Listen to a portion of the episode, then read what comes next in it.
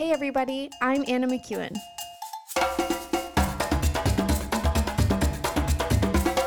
And now for Bob Switzer with the epic narrative. All right, everybody. Well, just for what it's worth, this is the second time I'm recording this episode. And there has been many, many months between the first time I did it and now, and now, now. So I, this is what I remember. I remember recording it. and as you has been well documented, my lack of confidence when it comes to technology. It's it's not that I'm afraid of it. I just don't have any confidence in it, in my abilities around it. I get super nervous that I'm going to do something just like this.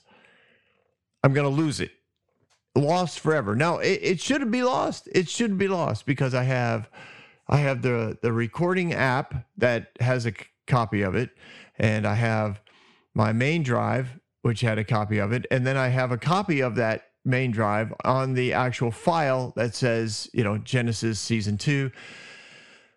It should be somewhere, but it's not. And that's okay. But man, I remember recording it. It was really good. I remember thinking, wow, that was that was really good. Uh, and now it's now my thought is what what was so great about it? Because now I can't remember anything that I said. So we're gonna have to we're gonna have to start over again start over again. And that's okay. Honestly, that's happened to me many times when it comes to even uh, preaching.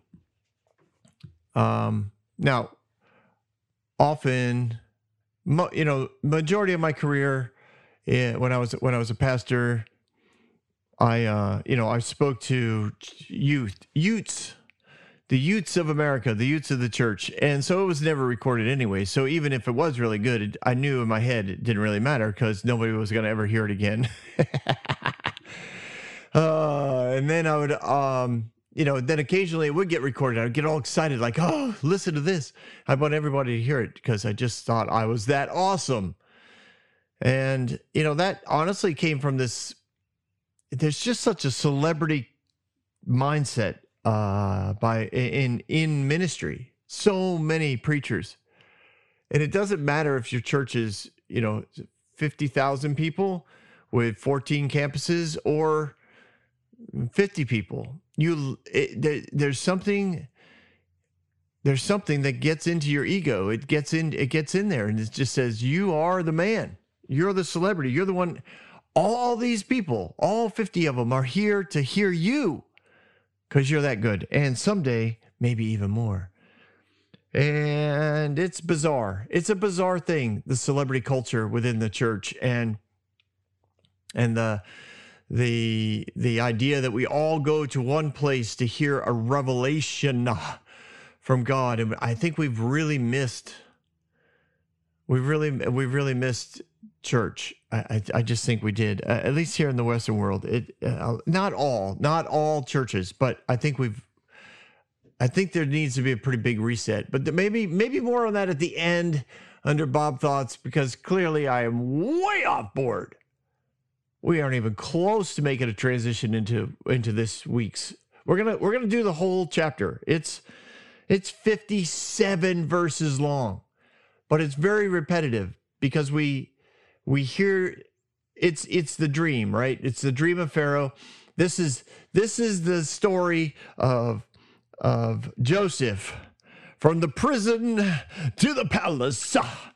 God can take you from the cell to the sanctuary. He can take you from the bottom to the top in one fell swoop, in one one encounter, in one revelation. He can move you. He can uh, put you in places of the king. Yeah, it's it's pretty it's pretty fun. It's a fun story, right? I mean, it's just easy. It's it's easy. Of course, you also have to believe that God put you in the prison. And here in the epic narrative, uh, we don't think that happened. I don't think God did it. Yeah, I know. We've covered it before. I don't think God does. I don't think God has to do bad things in order to suddenly do the really, really, really good things. And so the worst stuff he can do to you, the better stuff he can do to you later. Like that, that's just, that's that's just abuse. That's just ridiculous. and and yet entire denominational theologies have been built around that. And they usually go to, you know, Joseph's verse, uh, and we'll get to it eventually, but you know, God meant it for good, or you you meant it for evil, but God meant it for good. Like it's it, God didn't God didn't do it to him in order to do good things. God's just good. And when when bad stuff happens to you, because of other people's choices and other people's uh, uh, reaping what they've sown, bad stuff happens to you, God's goodness is still there. And that's what you depend on. And I do understand the perspective from Joseph when he's like, listen, it's all good. It all, it's all good. And and he gives God credit for it. I understand it and how it gets translated that way. But you can't look at the character of Jesus and then say, well, God's different in the Old Testament. The character doesn't change. It can't. You can't uh, uh, take a take a covenant and say, well, now I'm going to change my character. I'm gonna I'm gonna have a new covenant and a new character with the new covenant. It, it, that's just not how covenants work. It's definitely not the way character works, and it's definitely not the way, in my opinion, the way God works. So so if you still don't, if, if, if you're still willing to listen to me after all that, yeah, this is going to be a great chapter. So it says uh, Pharaoh's dreams, right? Genesis 41, verse 1. When two full years had passed, Pharaoh had a dream. He was standing by the Nile. So we'll read this. I might not read it the second time he repeats it, but we'll read it now. Uh, when out of the river came seven cows, sleek and fat, and they grazed among the reeds. And after them, seven other cows, ugly and gaunt, came up out of the Nile and stood beside those of the river bank. And the cows that were ugly, gaunt, and gaunt ate up the seven sleek, fat cows. Then Pharaoh woke up, which makes perfect sense to me, right? I mean, that's just that's just disturbing. Blah. I mean, have you ever seen a cow eat? It's not a carnivore. Like it's it's whole mouth structure is not designed to be ripping meat and crushing bones. And so this had to be very disturbing. Just bloody.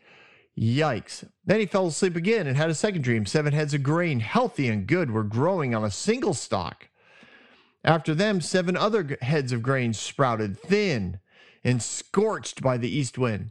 The thin heads of grain s- swallowed up the seven healthy, full heads.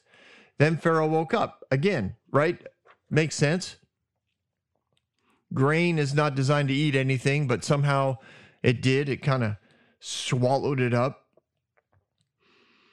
In the morning, his mind was troubled, so he sent for all the magicians and wise men of Egypt, and Pharaoh told them his dreams, but no one could interpret them. Then the chief cupbearer said to Pharaoh, Today I am reminded of my shortcomings. Pharaoh was once angry with his servants, and he imprisoned me and the chief baker in the house of the captain's guard. That's the prison, right? That's that's the house of the captain's guard. That is Potiphar's place. He oversees that prison. Uh, each of us had a dream that same night. Each dream had a meaning of its own. A new, a, now, a young Hebrew was there with us and a servant of the captain of the guard. We told him our dream. He interpreted them for us, and each man the interpretation of his dream, and the things turned out exactly as he interpreted them to us. I was restored to my position, and the other man, well, mm, was impaled. oh. Uh, so then, so Pharaoh sent for Joseph, and he was quickly brought up from the dungeon. When he had shaved and changed his clothes, he came to Pharaoh. Boom, chakalaga. That one's done.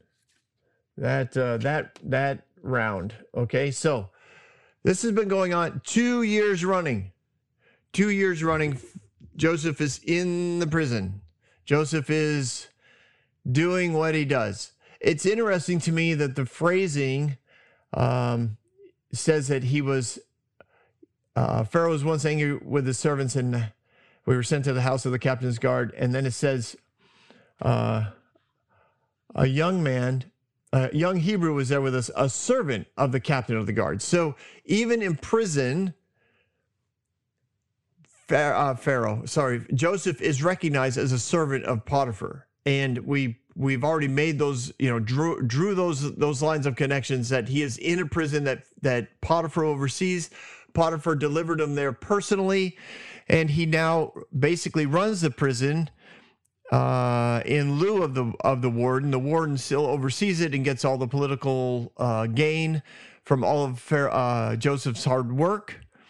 But it's very clear that that Joseph's God is with him, and and the Egyptians, you know, for all you want to do to knock knock the Egyptians, they at least had room for recognition of of God. They recognized a spiritual force in people. They understood that there was a frequency that wasn't just physical. There was a spiritual frequency that allowed people to connect with a heavenly a heavenly force.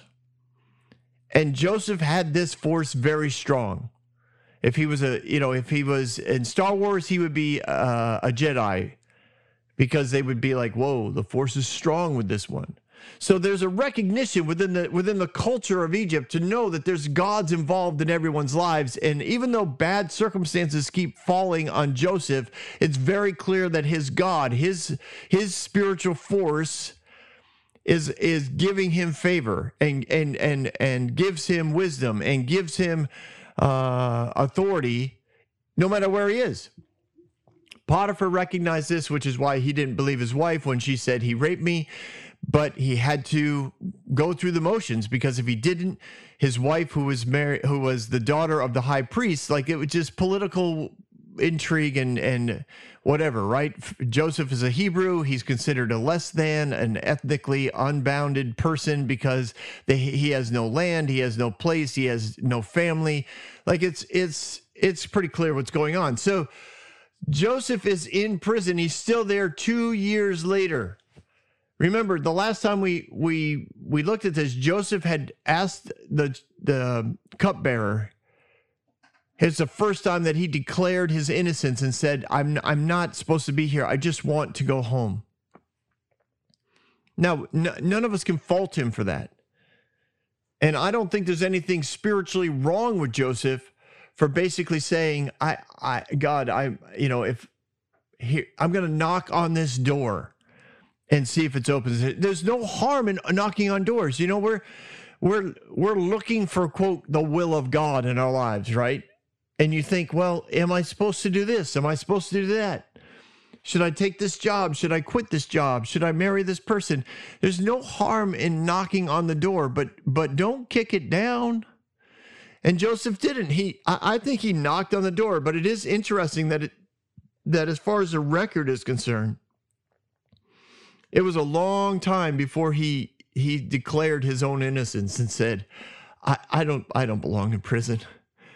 I just want to get out. Listen, I don't I'm not I'm not looking for retribution. I'm not looking for re, um, re, regurgitation, repudiation. No, what's um, reparation? That's what it is. I'm not looking for money. You know, I'm not going to sue anybody. I just want out. And the cupbearer, I'm sure, is thinking, absolutely. Oh, for sure, man. I will definitely remember you. But he doesn't. So, two years later, what's Joseph thinking? He's probably thinking, well, I knocked on that door, didn't open. That's all right. Uh, Potiphar keeps getting promoted. He's, you know, captain of the king's guard. Uh, Pharaoh's working on the nation's growth. Now, remember, at the time, of Egypt, at this time in Egypt, there are 10 governors that rotate the role of Pharaoh. So it's not a dynasty at this point. It's it's not a, and again there is there is debate over this. I understand that. I am I am I am saying for me in the studies that I've done and I am no PhD, but in the studies that I've done, to me it makes most sense uh, archaeologically that during this time there is no dynasty of pharaohs going on. There is a governorship of the ten of ten major cities, in, you know, along the Nile, and one of those ten becomes the quote pharaoh for a certain num- certain number of years, and then it rotates, and and basically they are they're they're they're a collaboration of governors that keep track of all kinds of things. But Pharaoh is working with the other na- you know with the other governors working on the nation's growth and he has dreams. Uh, and and in verse 8 it says uh, you know in the morning his mind was troubled so he sent for all of the uh, magicians and wise men of egypt. That had to take several days. He sent for them. They're all over the place. Now I'm not saying they were weeks away, but they were probably a, a, day's journey, and not all of them can just drop everything and go, even though it is, quote, the Pharaoh that's asking them to show up. They all have jobs, they all have farms, um, agri- uh, not, not farms, sorry, agricultural or livestock or um, uh, not agrarian, uh, water. What do I want to say? Water, water based businesses. They, they, they, they got, they've got stuff to do. So they eventually show up, and I'm guessing it took several days to gather all of them together, and they all hear. And they all come, you know, in, and whether it's one on one or as a group, you know, they uh, they eventually present interpretations to Pharaoh. And Pharaoh's listening. And I'll tell you this because I I do uh, I dream and I also interpret dreams. And I'll tell you, dreamers know when the interpretation fits. It's it's in it's fascinating because I believe that that dreams are uh, from the Lord. I I believe it's one of the ways He communicates with our spirit. And when we hear the interpretation of the dream, it just rings true. And I, I tell people that all the time whenever I do an interpretation. I'm like, the best dream interpreter is you and Holy Spirit. But when, you know, when you ask for help, you'll know and you can take what fits and throw out what doesn't. I think I think much like the the any communication from God, it has multiple layers of interaction. They should always draw you closer to him and it, it it could also show back up later just like any verse in scripture like five years later, 10 years later, different circumstance, that same verse suddenly has new meaning. And dreams, I think, can do the same thing because that's the that's the power of God's word. His word is a living thing. All right, so all of those guys come in. They they are chattering away. No one could interpret. No one. And I'm sure they went back and then they came back and then they went back and then they came back and they were like, well, was I close? Was was there something there? I mean, seven cows that eat other seven fatted cows that are eaten by seven gaunt cows, and you can't tell that the gaunt cows ate the seven fat cows. Like, um, what? I mean, we all know what the dream is. Well, not maybe maybe not all. Maybe you're listening for the first time, but a lot of people already know the story, and we know what what the Lord ends up showing Joseph, and we all think, well, of course it makes sense. But whatever the magicians were coming up with, it, it didn't make sense. Pharaoh was like, nope, that's not it.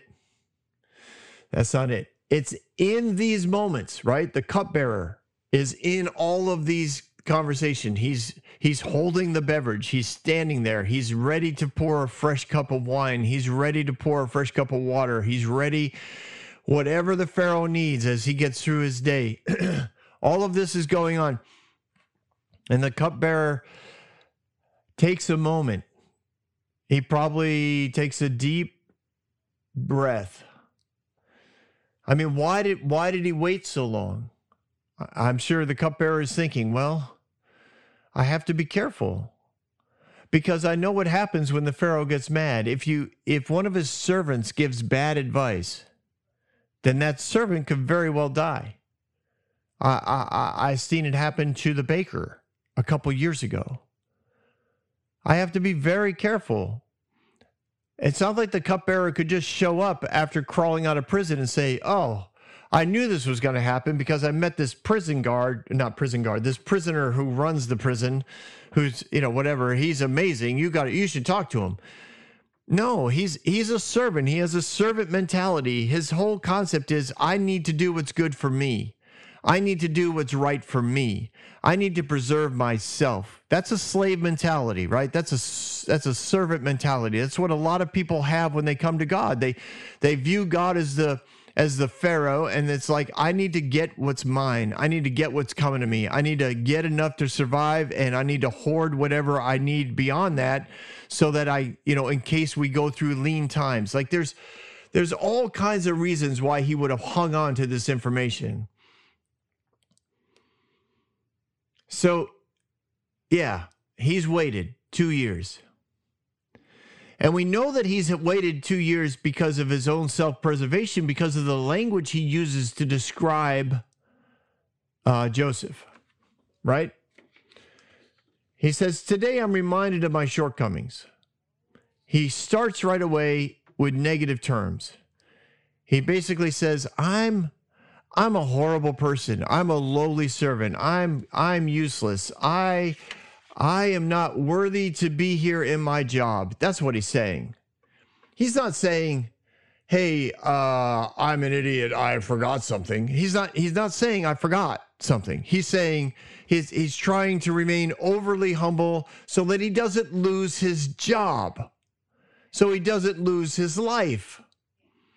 And he says uh, Pharaoh was once angry with his servants. Now I'm guessing Pharaoh's been angry with his servants many many times. But again, he over he states over the top language here. He's using something that basically says, uh, you know, uh, I do this. It's it's I do it humorously, right? Well, somebody will say like, "Oh man, I was you know I was I was wrong," and I'd be like, "Well, just that one time." And we all know that you know the person was wrong lots of times and everybody knows that Pharaoh had been angry with his servants lots of times, but the servant is trying to be over the top here. Remember, one time you got angry with your servants, and uh, funny thing happened. You threw me and uh, the chief baker into the prison of the house of the captain of the guard. Not just any prison. You threw us into the really good prison. Uh, just just in case you were forgotten because I'm guessing you would have forgotten. I mean, you know, because it only happened that one time. And he goes on and he says, uh, each of us had a dream, and each dream had its own meaning. And then he uses these these words to describe Joseph. He's like, uh, and they're negative, young, a young Hebrew servant. So young would mean immature, basic, nothing distinctive, very plain, mundane, no big deal. That's what that word young means. Hebrew, a reference to his race, the fact that he's a foreigner, a lesser than an Egyptian, unfit really to give advice. Don't like probably not somebody you're going to listen to. That's that's the that's that phrase. Servant, no family, no family value. If he has a family, they don't value him. He has no no equity uh, within within his heritage. He has no equity within his bloodline. He has no value when it comes to you know merchant or agriculture or trades or anything. He's he's just a servant of Potiphar's house, which means Potiphar, bigwig, big deal, husband of the of the high priest's daughter, and we all know what that you know what she's like. Like we, you know, that reputation is there. Potiphar's an amazing guy, but his wife, yeesh. So he lays all this out in the way that he presents Joseph because he doesn't want to lose his job and he wants to make it clear to to Pharaoh that this this very insignificant person did interpret a dream but it was years ago. Like there's a reason why I didn't remember him that right away is because well he's not that big of a deal. But to be fair everything turned out exactly as he told us.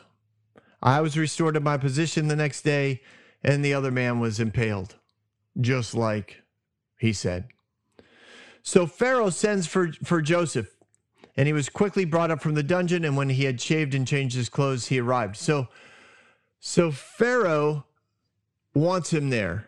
He's frustrated.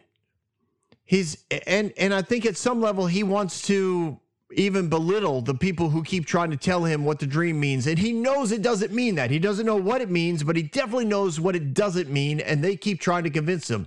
And if you've ever met somebody who tries to convince you of something that you know isn't true, is that it is true, it gets really frustrating listening to them, kind of like the news. I'm no, Bob, that was a political, but it is. It, it just drives you crazy.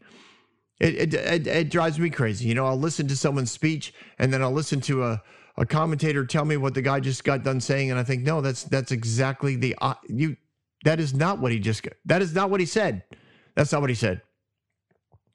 Whether it's a sports person or a political person, you hear a coach give an explanation, and then the you know the commentator comes on and says, "Well, what he what he what he said was this." It's like, no, that's no, that's no, that's not what he said.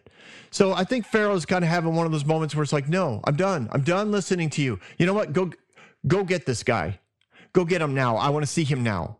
So they go running off to the prison. Now Potiphar is probably in the courtroom, courtroom, court of the of the palace. He's he is somebody who would have been aware that Pharaoh had had a dream. He would have been aware that all the magicians and wise men were being called in for interpretation because he would be providing security for Pharaoh and the palace and the palace guard. I mean, uh, and the palace prison. So he would have been very much aware that they were going to get Joseph, and he probably was thinking, oh, this is awesome. I think Potiphar is a big fan of Joseph. I think he wants Joseph to survive. I think that's why he made sure that everybody took care of Joseph in prison.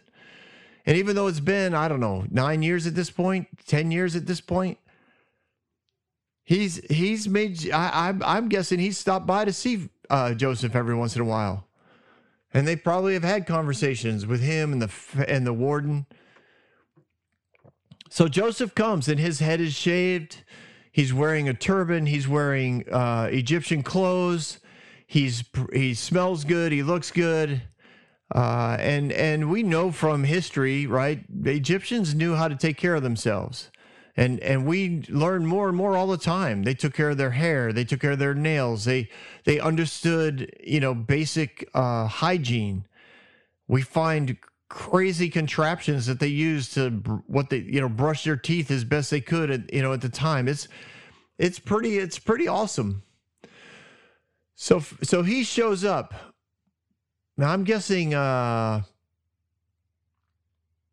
when he arrives in court you know, Pharaoh sees him, Potiphar sees him, the cupbearer sees him, others who were uh, vaguely aware of the rumors of the rape of, of Potiphar's wife and whether or not that was true or not, they all see him. He doesn't necessarily look Hebrew anymore because of the way he's dressed and the way he's cleaned up. He looks Egyptian and they're all waiting. And I'm guessing all the magicians are there and all the wise men are there because they don't think this this foreigner, this servant, this person of no significant qualities, there's no way that he can do what you know what they do. They're the wise men of Egypt. So Pharaoh says to Joseph, verse 15, I had a dream. No one can interpret it. That's a shot at everybody else in the room. But I have heard that you, when you hear a dream, you can interpret it. Now this is this is this is awesome. Because right in that moment, right in that moment, Joseph has an opportunity to promote himself. Joseph just mm, just so subtly he could just oh just let it be known. Just a little bit. Just a little bit. He could promote himself. He could make life a little easier. He he could have said he could have said i i do. I do know the dreams interpretations when i hear them. And uh something else i know is that i'm innocent and i shouldn't be in prison. Maybe we can talk about that or he could have said, well, uh, yeah, let me, let me hear the dream and, uh, you know, we'll see. You know, let let let me uh, let me see what happens. And he could have abide sometimes, and then he could have come back and said, you know, I I do know the interpretation. Uh, I'm pretty confident of that, but there's a few things that I would also kind of like to go through with you. Um, you know, specifically why I'm in prison and why I've been there for so long. Like there's all kinds of things, all kinds of ways this could have went. And his response is, I cannot do it. That's amazing to me. He doesn't even try to promote himself. He doesn't even attempt to even knock on the door. He immediately points Pharaoh to God. That's that is a quality that is very hard to find in anyone who has the quote anointing of God or favor of God on them. Most people with the favor of God interpret that as a as as a you know some sort of personal invitation from God to promote themselves. And pastors get a call or ministry leaders get a call of the Lord on their lives and they think, well, now that I'm here, got to protect my own, got to promote myself. Man, right here. Pharaoh says, I hear you can, when you hear a dream, you can interpret it. I cannot do that. But God will give Pharaoh the answer to the dreams. Pharaoh says to Joseph, in my dream, and he and he lays out all of the dream again. And in verse 25, Joseph connects again Pharaoh to God as a friend. He says the dreams of Pharaoh are one and the same. God has revealed to Pharaoh what he is about to do. Now, mm, we'll see, right? I He's like God is communicating with you because you have you are in a position to save you know millions of lives. He's communicating to you the plans of the enemy because he knows what's coming. This, you know, the creator of the universe created it with a with a principle that says you reap what you sow. And this this country has been has been sowing seeds into a uh, you know a culture, a spiritual culture that is out to kill you. And he God loves to reveal the plans of the enemy so that the enemy cannot do what the enemy wants to do. So God is communicating what's coming. I don't believe he's communicating what God has already determined to do because what's what's about to happen is going to cause death. God isn't a death bringer. He's a life bringer. It's it's just a consistent part of the character of God. I know it's not the way it's translated. I know that. But I can't look at anything that Jesus did, who was here to show us the perfect picture of the Father, and say, well, Jesus caused that man's death so that, you know, he could raise him again. That's not, no, that's not how God works. That's not how Jesus worked.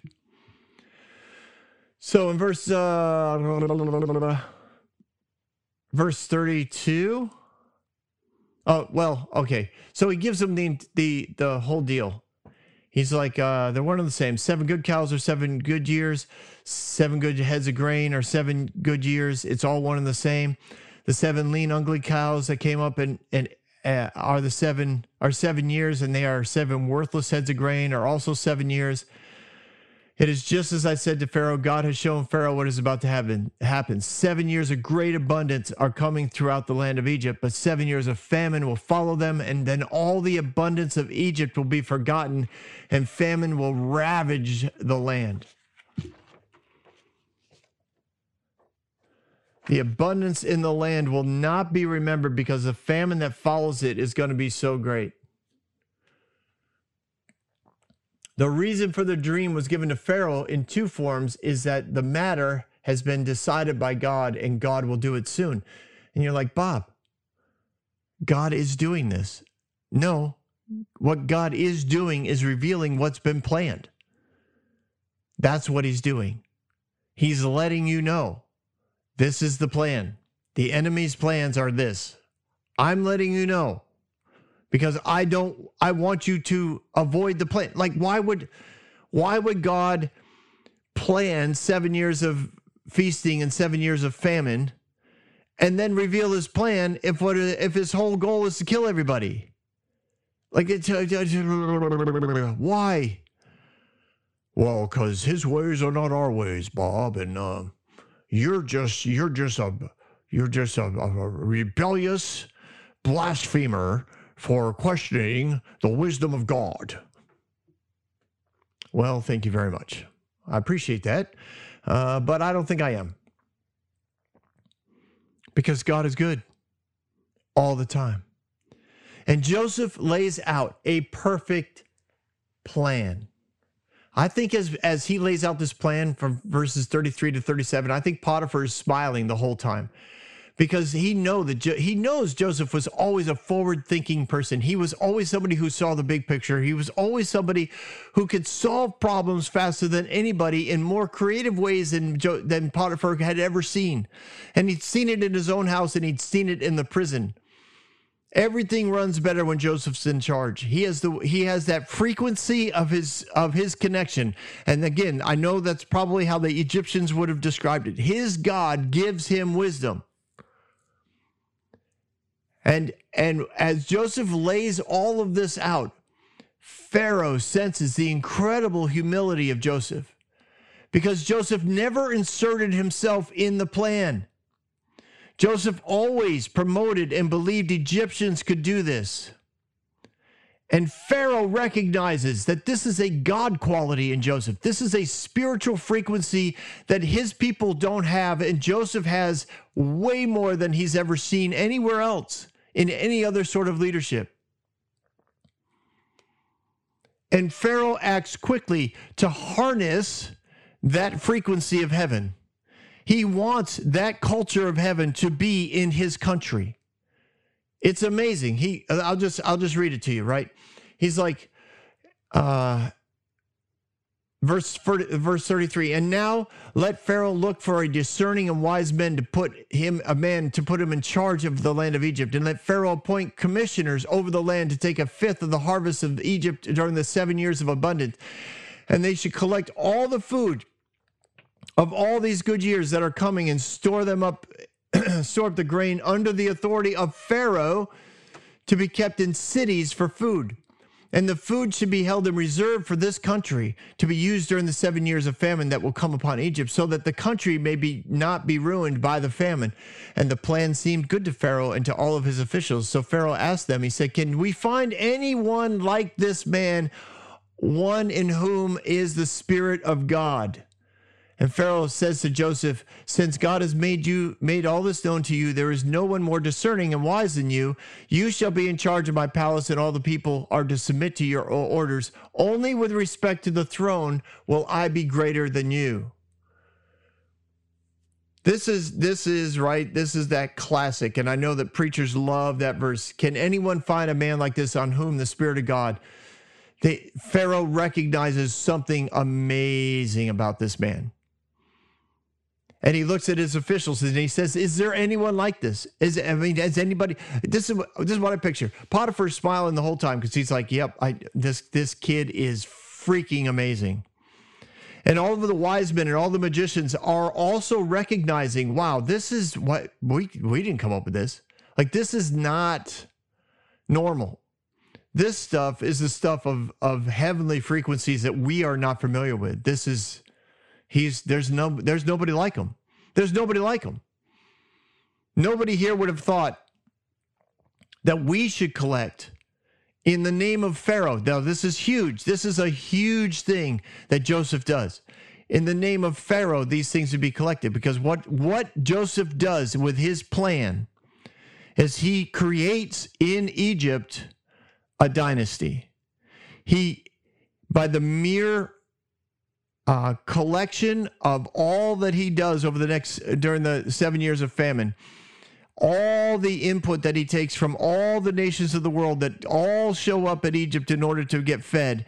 They all come to Egypt and and Joseph not only does he in, make all of Egypt and all the Egyptians both elite and wealthy and poor alike they all become indebted to Pharaoh Everything he collects, he collects in the name of Pharaoh.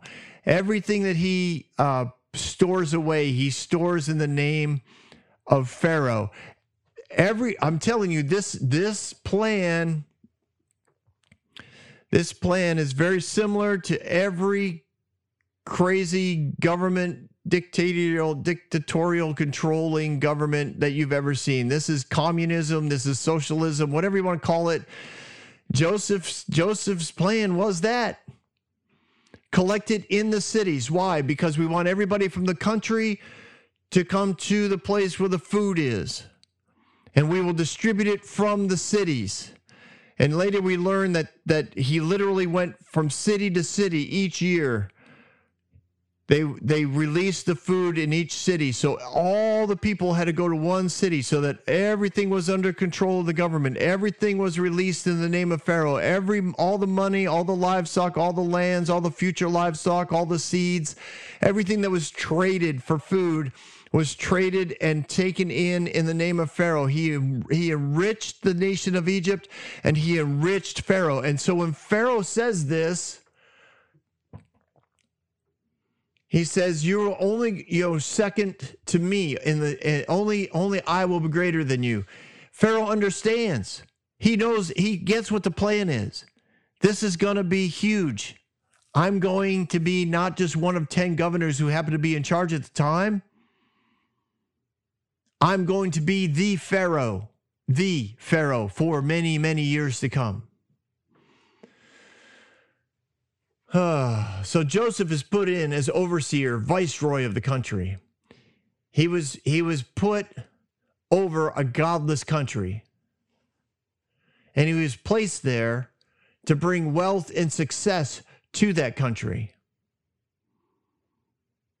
That that's huge. Because I know a lot of Christians who would love to be in charge of our country or their country and they would they would just, you know, destroy it in the name of God because it's a godless country and we're going to it's fascinating to me, right? It's fascinating. Now, I don't think I don't think Joseph uh well, uh, well, I don't, I don't know. I this is this is a long. Mm, maybe I'll maybe Bob thoughts at the end. I I could get. It's just a fascinating concept here. He brings wealth and success to a place that doesn't know or worship God. He brings the wealth of the world to Egypt. And it says that that Joseph Pharaoh says to Joseph, I hereby put you in charge of the whole land of Egypt. Then Pharaoh took his signet ring off his finger and put it on Joseph's finger. He dressed him in robes of fine linen, basically the, the robes of the of the court. And he put a gold chain around his neck so that everybody could see, oh, this is the guy, this is the viceroy. Um, and that was very, very similar to all other, you know, governmental governments of the culture. The, the pharaoh always had a, a right hand man, and they would they would wear a sash or a chain or a signet um, pin, something that would indicate, you know, you are the hand of the king. I guess is is that what it was in Game of Thrones, the hand of the king. Everything this guy says, it's as though the Pharaoh's saying it. And again, this this brings more authority to Pharaoh because now he has a you know a second man in charge who isn't politically connected anywhere else. Anywhere else. This man came out of nowhere and now he's in charge of everything. You don't think that might cause a few people to get a little bent out of shape politically? Trust me, you don't think the other nine governors were just slightly not happy. I mean, they were happy that there was a plan. They were happy that that the success of Egypt was going to be secure. But they had seven years of abundance to sit around and go, I don't think we're ever going to get that famine. I think we got plenty of food. He had him ride in a chariot, his second in command, and people shouted before him, Make way, make way. Then Pharaoh said to Joseph, I am Pharaoh, but without your word, no one will lift a hand or foot in Egypt. And he was given a new name. And he was given, oh my goodness, he was given Asenath, daughter of Potiphar, priest of On, to be his wife. You see, not only had Potiphar gained in power and authority as captain of the guard, but he was now he was now a priest as well. Fascinating, right? The connections that Pharaoh that Pharaoh has and that Joseph now has because of it. He is in charge of everything. This vindicated Joseph in the eyes of Egypt regarding the charge against him when he was given Potiphar's daughter as a, as a wife. This, this new name would keep him hidden from his own family, even though technically he was in charge of a place that I'm sure his family would have heard of this new ruler in Egypt who is second only to Pharaoh. Seven years of abundance. I'm sure they heard the name, but they didn't know it. Joseph was 30 years old. He'd been in Egypt for 13 years. He went throughout the land. Literally, it means literally city, village, town. He went through it all. And he started to putting putting together a you know a building uh, program, storage projects. He started to get to know all the people and see the resources.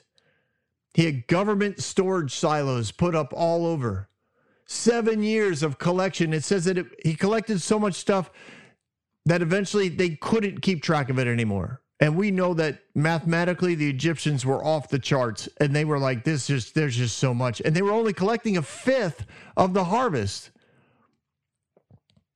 They have so much food stored up. People are like, this is ridiculous. We're never going to eat all this. We could go without rain for seven years. And Joseph is thinking, yeah, it's not just for you we're going to bring debt to the entire world. They will all be indebted to Egypt and to Pharaoh. Fascinating. Now, the storage places kept prices stable because whenever, if you're in a, an agrarian society, right, and there's an abundant harvest, the prices will tumble. And then when there's a lean harvest, prices spike. But because of the storage area that he that he produced, the seven years of, of abundance also created economic stability. Everybody was still getting paid the same and everybody was paying the same. So the wealth of the Egyptians continued to grow. The plan was to feed the Egyptians. The plan was to feed the world. The plan was to put Egypt in power over the lands and the people of the world to bring them in that you know debt is a is a tremendous bondage for people and national debts put bondage on nations and thereby puts more bondage on their people all the time and we can go into that anytime you want it's it's crazy what debt will do and the plan worked perfectly it said uh uh, I mean, uh, you know, it continues. The qualities of grain was like the sand of the sea. That's what it means so much. Verse 49, he had to stop keeping records. Before the years of famine came, two sons were born to Joseph and his and the the wife, uh, the daughter of Potiphar, and they named the first one Manasseh and said, "It's because God has made me forget all my trouble of my father's household." And the second one he named Ephraim, for it is because God has made me fruitful in the land of my suffering. Seven years of abundance came to an end and seven years of famine began. Uh, just as Joseph had said, there was famine in all the other lands, but the whole land of Egypt there was food. And when Egypt began to feel the famine, the people cried to Pharaoh for food. And then Pharaoh told all the Egyptians, "Go to Joseph and do what he do what he tells you." The famine had spread all over the whole country. Joseph opened all the storehouses and sold grain to the Egyptians, for famine was severe throughout Egypt. And all the world came to Egypt to buy grain from Joseph because the famine was severe everywhere. Now, they wouldn't have called him Joseph, they would have called him his Egyptian name, so his, his family would not have known.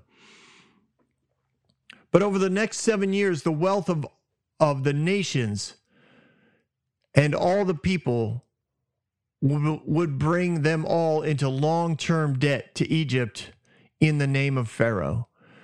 Pharaoh would have total power and control over pretty much the known world. At least as far as out to Babylon. Babylon probably was not part of this famine. It's a fascinating story, right? It only takes one chapter. But that chapter probably spread out. Well, now we know it's spread out over over seven years at least. Well, no, seven, eight, nine years. It's it's fascinating. that he went when it says he went town to town. He went town to town, city to city. He made sure these silos were going up and going up fast. And he was prepared. He was prepared because when God gives wisdom, He doesn't just give wisdom for an individual, He always gives wisdom that will bless everyone around them. And when you're in charge of everyone, then everyone gets blessed when you get blessed. That's the culture of heaven. That's the difference between Joseph and all the other leaders in Egypt. If they had gotten that kind of power, they would have enriched themselves. When Joseph got that kind of power, all the nation was blessed because they had food. All of the world was blessed because they had food. And Pharaoh got all the power, not Joseph. It's a it's again he's a he's a fascinating character, an amazing man who does not allow circumstances to control his character because he understands his character has nothing to do with his circumstances. His response to his circumstances are what reveal his character. And his character was one of wisdom and one of humility, one of creative creativity, which again is wisdom. This is it's another word, another definition of that same word, creative wisdom and strength of character. These are the things that that showed the life of Joseph. And if you do some research, it, it's I mean, again, the timing of when he's there is is really important because sometimes if you if you believe that that he's there at the time that I'm saying, then you can find references to this viceroy who struck out a very odd man because he only married one person and he only had two children. And it was very it was just an odd situation because most leaders and elite in Egypt were known to have multiple wives and lots of children. Not Joseph. Not Joseph. Because he approached things differently. His frequency was of a place that the Egyptians were not aware of. It was a spiritual force that they recognized as incredibly powerful, but also incredibly odd. Hey, thanks so much for joining us today. I know that it was a long one. I don't know if the first time I recorded this it went that this long. I I suspect it did. I suspect it did. Bob's nodding his head. He's like it it did. It went at least this long. And and uh, you know, I hope you enjoyed it. And uh, I'm just gonna roll roll into uh, some of my Bob thoughts. I it's uh you know, debt um yeah, debt is one of those things that I think we all need to be careful of. It's it is an enslaving thing. I'm not saying it should never that you should never be in debt, you know, never take a mortgage. I know that there are those who believe that.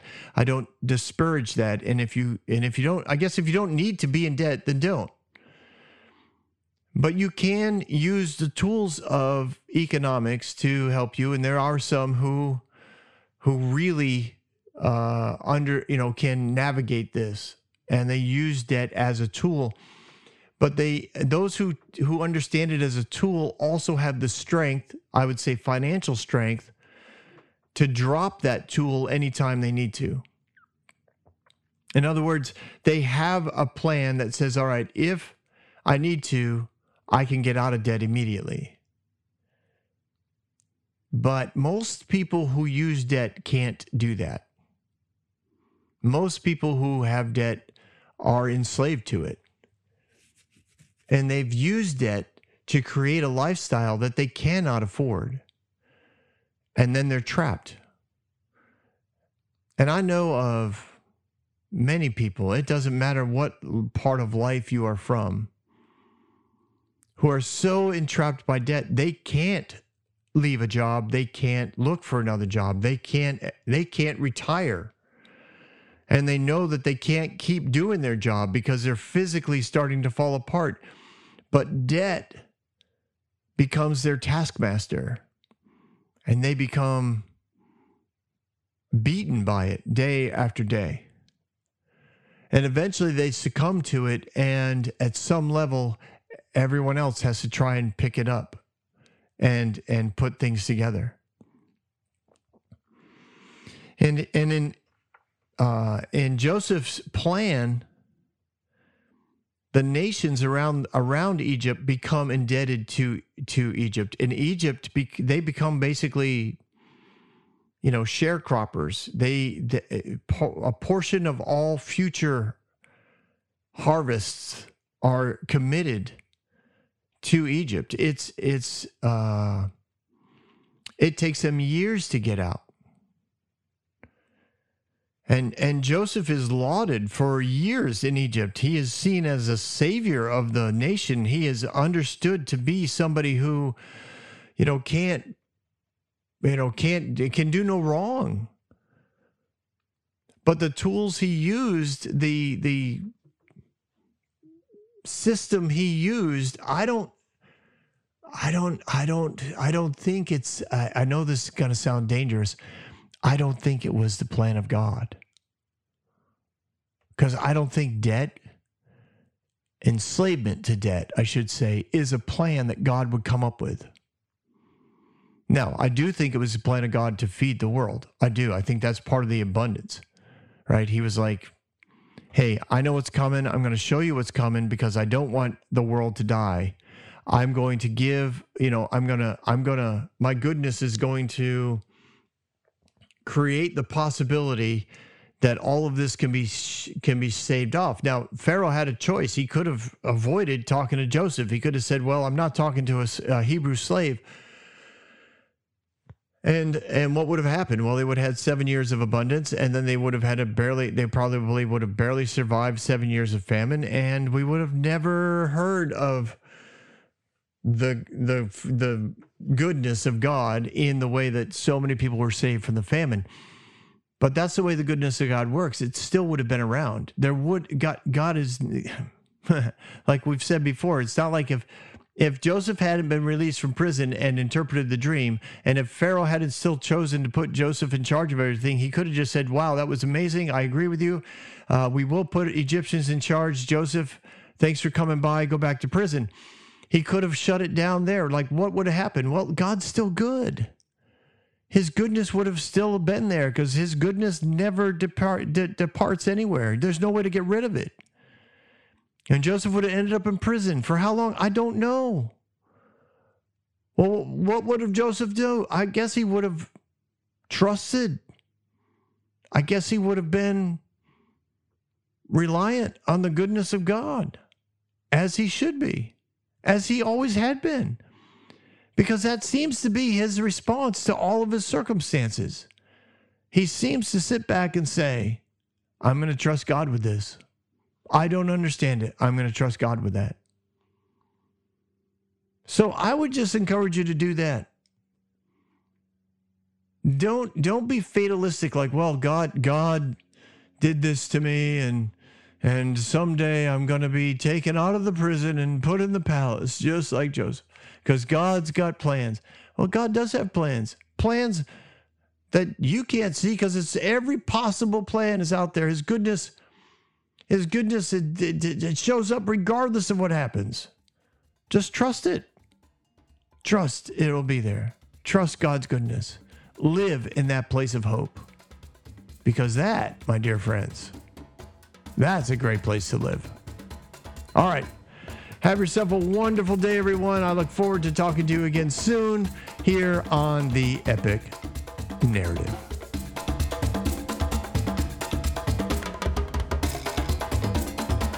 Hey everyone, thanks for listening. If you like what you heard, you can subscribe to this podcast on any platform you use. You can also reach out to Bob for questions or booking at thebobswitzer.com or email him at thebobswitzer at gmail.com. See you next week, guys.